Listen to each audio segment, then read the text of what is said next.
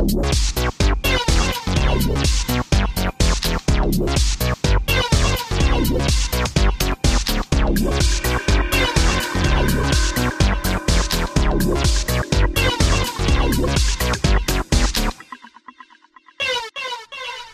and welcome once again to the Wide Teams Podcast, the podcast for geographically dispersed teams and remote workers. Located on the web at wideteams.com and on Twitter at wideteams. This is episode 23. I'm your host, Avdi Grimm. Today's episode is part two of a mutual interview between me and Rob Dempsey of lifeofthefreelancer.com. We talk more about the intersection of distributed work with freelancing, including a discussion of how freelancers can find and team up with other freelancers to create ad hoc teams that are geographically distributed but working together on a particular project. Now, I have to apologize for the audio quality in this interview. There are a couple of sections where the Skype connection wasn't so great, and uh, the audio gets a little bit wonky. Uh, and I had to cut it off a little bit early because the audio got really bad towards the end.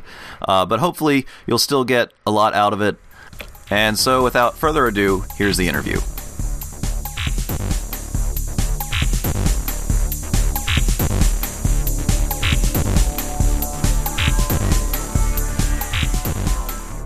Now, uh, you mentioned you mentioned ad hoc teams, uh, and and you talk to a lot of freelancers. Do you see that happening a lot? Do you see them uh, putting together ad hoc teams for uh, for projects that are bigger than than one person?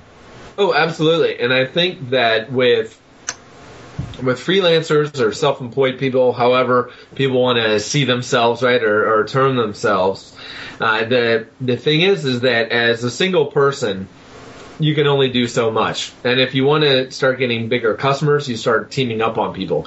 This I've seen, especially at co-working places. If you've ever been to co-working spaces, Oh yeah, I've seen that it's a great place for folks to say, okay, well, hey, I need a designer on it. Like, for instance, I can't design myself. I, I can't design anything, quite frankly, of any quality whatsoever. So I need to find a designer, and so I'm gonna start looking for someone that is a you know working for themselves because I want to work with other self-employed folks. So so absolutely, um, either complementary skills, so like a web developer with a web designer, um, or uh, uh, even bringing in, say, someone that's like, okay, well, hey, my customer mentioned they need marketing because, okay, great, we built this app, but they have no freaking clue of how to actually get people to the damn thing. So we need marketing, we need a social media person. So okay, so let's bring them in, and then how do we um, you know, start working. Basically, again, this this team, just like uh, in Agile, you talk about. Oh man, it's it was a late night last night. I'm trying to think of the phrase, right? But either way, a team made up of multiple disciplines um, in in one. So yeah, absolutely. And again, if you want to get a bigger customer and say it's going to be like you need three, four developers working on the thing, you start pulling from your network, which is one of the things you mentioned. You pull from your network of folks to then just be able to do more work and maybe be more competitive with some company that has, you know, the office with, you know, the people and the marketing budget yeah. And all that kind of thing. So absolutely, and I think it's one of the also one of the biggest ways that folks just starting out can start getting customers without having to find customers themselves.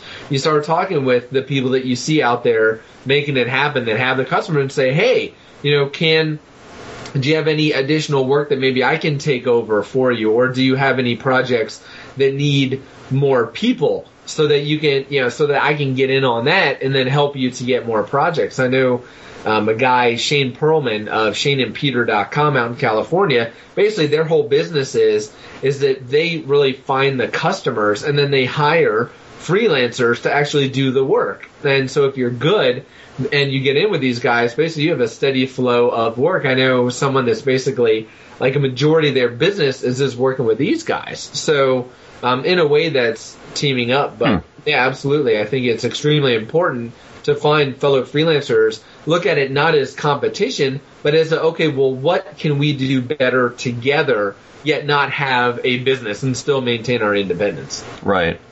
Yeah, that's interesting. I I think I'm actually going to be talking to Shane later on this week.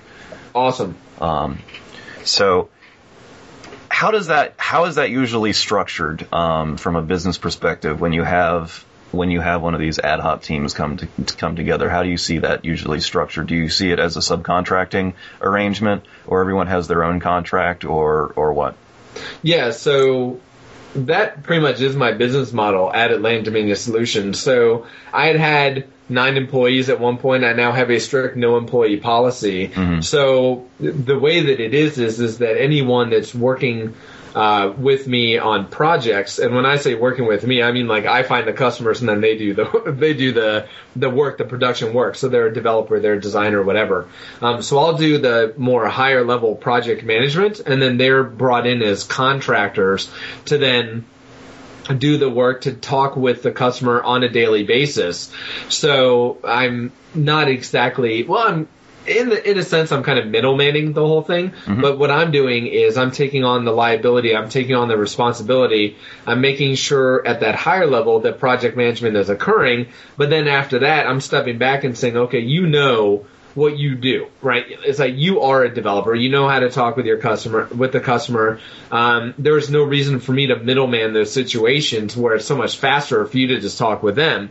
Um, so really with also with the customers, I make no um, no uh, like I don't bullshit them. It's like, look, you know, I'm contracting out the work. The folks are here in the U.S. They're there in the Philippines, whatever. You know, that's how you get the rate that you do or what have you. I'm their contractors. I do X, Y, and Z. They do X, Y, and Z, and then that's how the engagement is structured. So I have kind of a working agreement, if you will, with our customers. But then, long story short, to answer your question, yes, then everyone at that point is a 1099 contractor. So mm-hmm. they're responsible for uh, pulling out all the taxes mm-hmm. and keeping track of, you know, and all of that kind of thing. Now, in terms of billing, I try and keep it very simple. So back when I was doing IT, I used to have to log out. It was stupid the way I was doing this. I mean, I loved the the boss that I had, but you know, I would get in my car, punch in like the mileage that I had in the time, email that in. I get to the customer, I do the same thing. I do the work.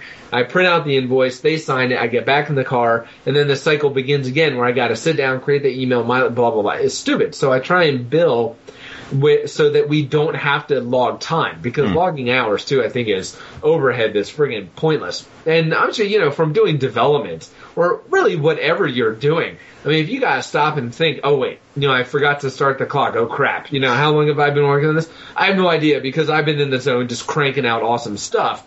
You know, it's like overhead you don't need. So you bill on a an iteration basis, which mm-hmm. uh, for non-software folks means like either a one week basis, a two week basis, a month basis, whatever, right? So you basically try and turn a service into a product and sell it that way too. So when you're talking with a customer, you're like, look, you know, you're going to get billed. It's going to be, yeah, roughly probably X amount of hours, whatever, but you have someone dedicated to your project for a week's time or two weeks time or what have you. And so then for me, it's a lot easier to, for the billing as well because so a contractor can bill me for a two week period. So I'm just saying, yeah, and I don't have to worry again about the hours.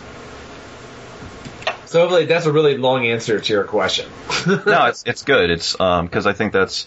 I mean, I think that's something that, that a lot of people are probably going to are, are probably curious about now. More going to be more curious about is is just sort of the nuts and bolts of of bringing these ad hoc teams together. How many of the people that you talk to are are working with a, a team of some kind? I know you talk to a lot of freelancers. So, um, do you mean Okay, so you mean basically I mean, like, like independent people that are teaming up with other folks? Right, exactly. I'd say, well, in the software development world, a majority of them. Okay. Uh, for the most part, because, uh, or they're forming not exactly co-ops, but almost like that same kind of stuff, where they'll refer work out to each other. Um, but I'd say probably about 75% of the folks in development that I speak with that are freelancers are either doing subcontract work for larger firms mm-hmm. or they have started teaming up on bigger projects, whether that's some person like me that has a brand uh, that's out there kind of fronting the whole thing, if you will, or they just bring in um, other folks to work with them so that they can scale themselves up. Mm-hmm. Um, in the but really, I mean, a majority of people that I talk to, generally speaking, so I'd say 75% across the board, still uh, you know, no one knows everything, right? So if you're a software developer, you don't necessarily know design. If you're Right. writing a book, you don't necessarily know editing or how to market the damn thing. And you can learn this stuff, but it's like, okay, do I want to take the time to learn everything? Or can I bring in another freelancer, another self-employed person to help me out with this? So I'd say 70, a majority of the people that I speak with are teaming up with other folks and to, um, to great effect. What are the what do you think are the si- typical sizes of, of, of teams? Do you see like one or two or I'd three say- or a dozen? Yeah, between I'd say from like two to five. I frankly haven't seen more than five people teaming up on teaming up on a project. And I think there was there's some numbers out there that like basically the more every for every person you add on, like you start increasing the amount of communication required, like to be successful. Like it's orders of magnitude or something like that as you as you add on more people, just because then the, the chatter becomes a lot greater. So I like I like the small team. I'd say like two to four, two to five is is doing pretty well for folks. In your own um, your own dispersed work, um, has there been anything that you thought would be harder and turned out to be not so hard? I mean, did it seem like it was going to be a big challenge, or Hmm. did it Well- seem pretty straightforward to you? Yeah, I well, okay. So mainly I would say it no, the biggest challenge really has been having you know getting people to really feel involved and invested in the project um, when they are far away. Mm. Because one of the benefits of having everyone in the same place, as you were saying, you have those interactions, you have that daily, hey, how's it going? The kind of chit chat that builds rapport, that builds the team. When people are distributed, Yeah. you don't have that as much. And as you said, you're relying on tools, you're relying on working agreements, things of that nature. So really anything that that can be done to foster more of kind of the the chit chat. People, so companies might think, oh well, it's inefficiency. People talking to the water cooler, blah blah blah blah blah. But it's those relationships and the building of the relationships that make for a better team. Yeah. And so anything that you could do to foster that with a fully distributed team is for me extremely important to do. So if people are talking on campfires, you said a great tool from 37 Signals, um, and they're chatting on campfire about non-development stuff, do I really care? No. In fact, I, well, no, in the sense of you know that's fine because I'm not worried about oh are you being 100% efficient because that also is bullshit as well. There is no 100% efficiency with friggin' anything, even robots break down. So uh, you know, but it's like you want that stuff, you want that chit chat. So that has been, I'd say, the greatest challenge across the board, making people feel involved, making them feel included, making them really feel a part of the team, even though they're working from their house, Right. you know, hundreds to thousands of miles away. Something I've I've I am realizing is a part of that now um, is is being aware of your team on on the social networks. Um, if if if they have a presence there, like if if they have a presence on Twitter. Um, I had I I had a, a day uh, I, I don't know a month or two ago where it was just like a frustrating day, and um, and I said something I think on Twitter, um, just you know about how frustrated I was, and out of the blue, um, one of my the guys that I was working with um, in um, in I think he's in Portland. Um, but this is a guy. I, I he's on, on the team that I one of the teams I work on. But he's but we hadn't at this point we hadn't really interacted much. We hadn't met in person yet. But this guy um, IMs me privately and just basically says, "Hey, uh, you know, are you doing all right? Um, is there anything you know? Is if is it anything to do with the, with with our team? You know, is there anything I can do to help?" And it made like such a huge difference in my day like just just completely changed my perspective on on the day and and the team um you know because somebody reached out like that and so i think you know we get a lot of of um when you're working co-located with people you get a lot of cues about um, you know how what kind of day they're having. You know, I mean, you can just like hear them you can see them throw up their hands or something if they're they're having a hard time. Um, you have to use other other means to to um, get a picture of, of how your your teammates are doing. Uh, and one of those, I think, one of those windows that we have is like Facebook and, and Twitter, and uh, and then act on it, you know. And I think it makes a huge difference uh, to that that sense of, of being part of a team when people do take notice of, of those kinds of cues. Mm. You know, that's a great point, and that's why my so I have this kind of hierarchy of communication um, methods that I prefer. So at the very top would be in person because you get the most out of that. Um, but so we're not working in that world though. So the next step down is video. Right. So, um, so you and I, I mean, I can still, I can see your facial expressions. If you were standing up further away, like working on a whiteboard or something, I could totally see, you know, more of your body language. So that is number two. So some type of face-to-face communication, um, be it video or in person number one. And then basically everything text based starts going after well then you have voice purely voice because at least you can hear if someone's pissed off and frustrated.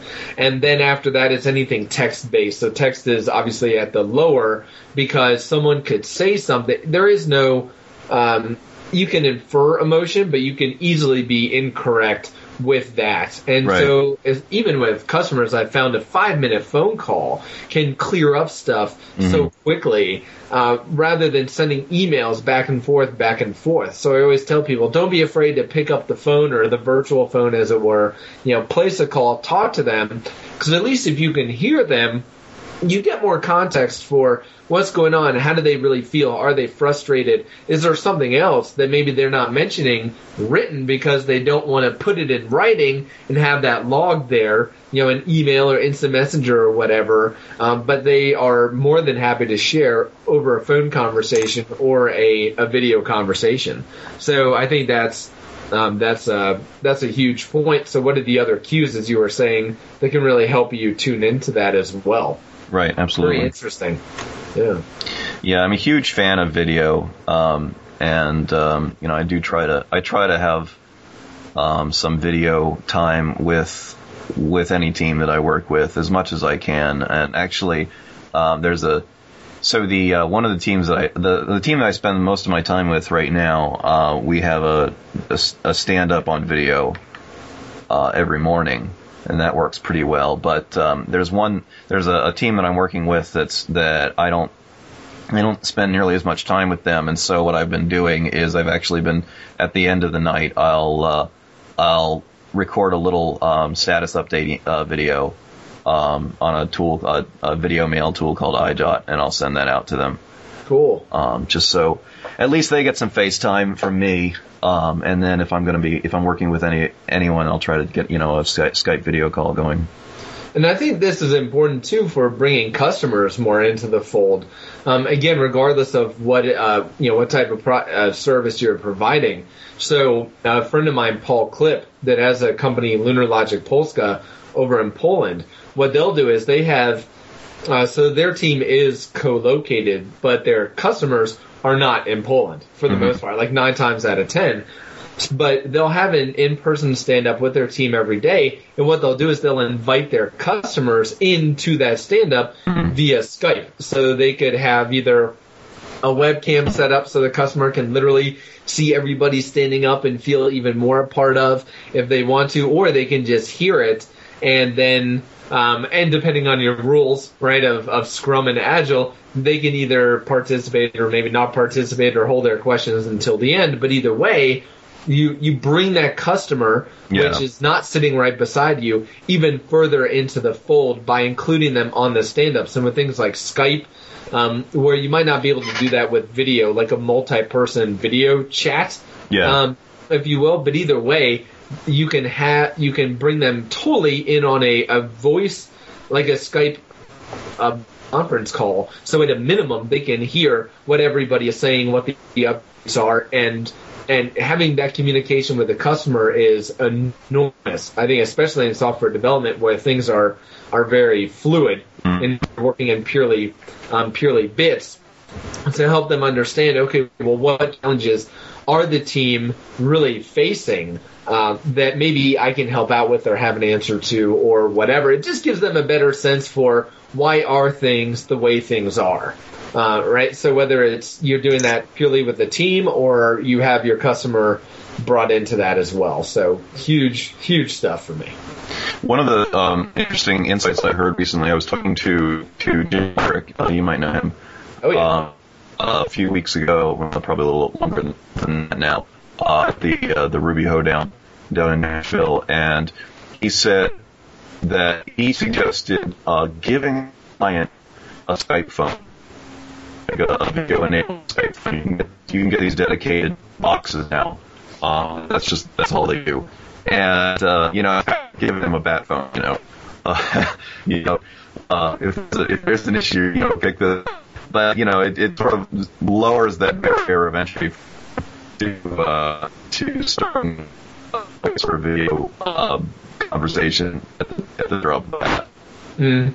Yeah, that's a, a great point, and I think Skype is starting to fail us a bit. Is the the audio is getting a little choppy, um, but yeah, so and interesting that you mentioned that Skype phone. It is it's a dedicated box, and they were talking on CNN last night um, about how voice now too is getting or video is going to start getting integrated into televisions as well. Mm-hmm. So I mean, you could literally see your TV, and I'm pointing like you can see it here, but my TV is up there, right? So like you can you can have this whole video chat too via like a TV. So if um, well, if you're fortunate to have a big TV, and you know, I mean, you could be sitting, you could have a wall, and basically it opens up your world. But yeah, that's dedicated Skype video phone for the customer is that's an awesome idea, and that thing's like 250, and right. so 250. I would say a, a good, depending on the size of the project, mind you, but you know, a good investment for someone that's going to be paying you tens of thousands of dollars to make sure that they fully feel a part of um, and have like that dedicated thing where they can be brought in. Right. So that's an awesome tool right there. And I actually recommend to anyone who's doing remote work, um, they might not get an actual Skype phone, but I recommend at least getting a netbook that's capable of Skype video. Um, and and using, I mean, you can get a netbook for the same two hundred, three hundred dollars and basically using as as your Skype appliance or as your comm appliance. Doesn't necessarily have Skype that you're using, but um, you have uh, something that is from your name. Assuming you're main, you work on a computer, having this independent from main team, because that way, um, you know, you're not the Skype if you're doing screen sharing, the Skype uh, window screen sharing. Um, if you have to, if you're doing because you need to read some reason, you can stay on them uh, on you know on the on the other sheet. But it just gives you it gives you more natural. If you're able to have that off to the side, um, and then something and and you look at them and then look back to what you're working on. You know, it gives you more of a natural um, feel to working with someone. If um, and it also it just it also a, a lot of times I think people will just turn off the video because the video's on their main on their main workspace, you know, and it's so it's either getting in the way of what they're working on or it's messing with the screen sharing or something like that. And uh, and if you have something that's just dedicated to that to that video call, uh, you're more likely to leave it on and uh, and treat it like a, like you know like you're working with them at the desk.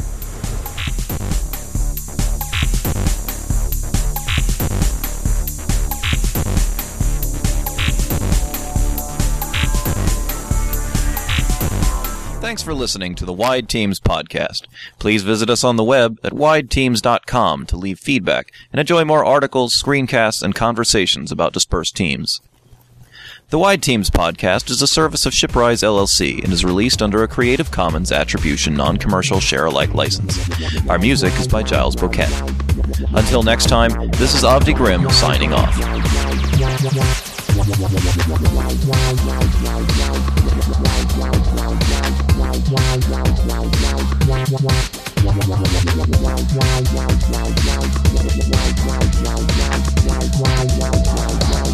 Wow,